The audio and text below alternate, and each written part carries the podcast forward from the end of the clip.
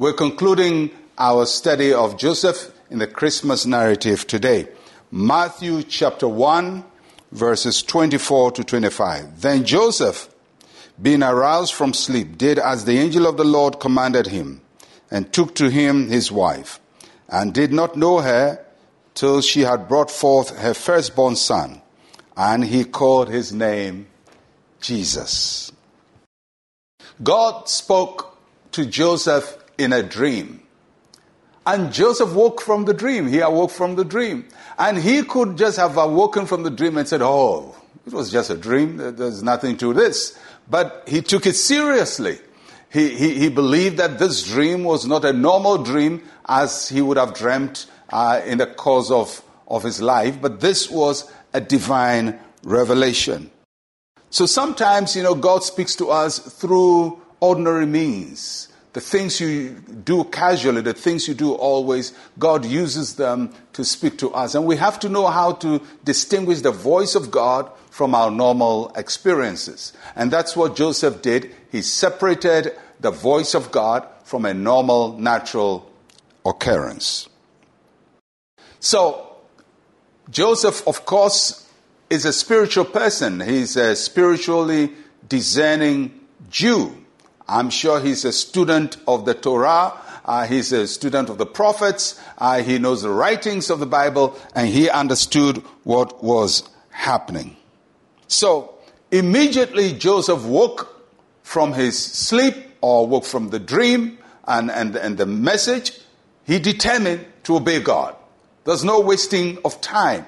No, there was nothing like, I'm going to pray about it, I'm going to think about it, I'm going to discuss it with somebody else, I'll talk to my father about it. He just knew God has spoken, and when God speaks, we don't discuss what God has said, and we obey what God has said. So he determined to obey God. So Joseph was obedient to God.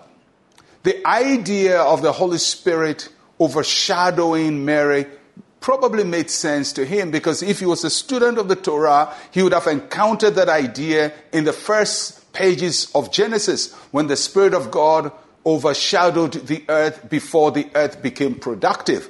And so he could connect with the idea if God did this with the earth, for the earth to become productive, I can understand. If the Son of God is coming in, the Holy Spirit will do similar thing with a woman for God to bring forth his son.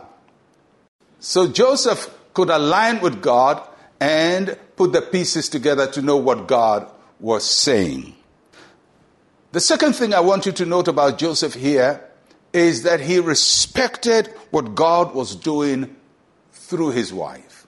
When he properly married the woman, he decided there will be no intimacy because God has started a process. Let me allow God to finish what he has started. And he showed respect to what God was doing in the life of his wife. And although it is his right to be intimate with his wife, he decided, I'm not going to interfere with God, what God is doing. Let this phase of Mary's life be dedicated to the Lord, and we can start our married life later on after that. That is a man who respects God and respects his wife as well. And, and the third thing you would notice is that uh, Joseph provided a covering for the Son of God. He named the boy. And by naming the boy, he says, This is mine. So that this child will not be seen as illegitimate, but belonging to a family. And he named the child and says, The child is going to be called Jesus because that is what the angel of the Lord said I should call him. What a character. What an obedient man. What a man uh, who, whose life speaks so much to us. No wonder of all the men in the world, this is the one that God chose to father the Son of God. He is a unique man. Joseph, a just man, a man whose heart and actions are right with God. And may his example inspire each one of us to do the right thing in every circumstance. Let us pray. Say with me, Heavenly Father, I know that your ways are better than my ways. Give me the strength to follow your leading at all times. In Jesus' name, amen and amen.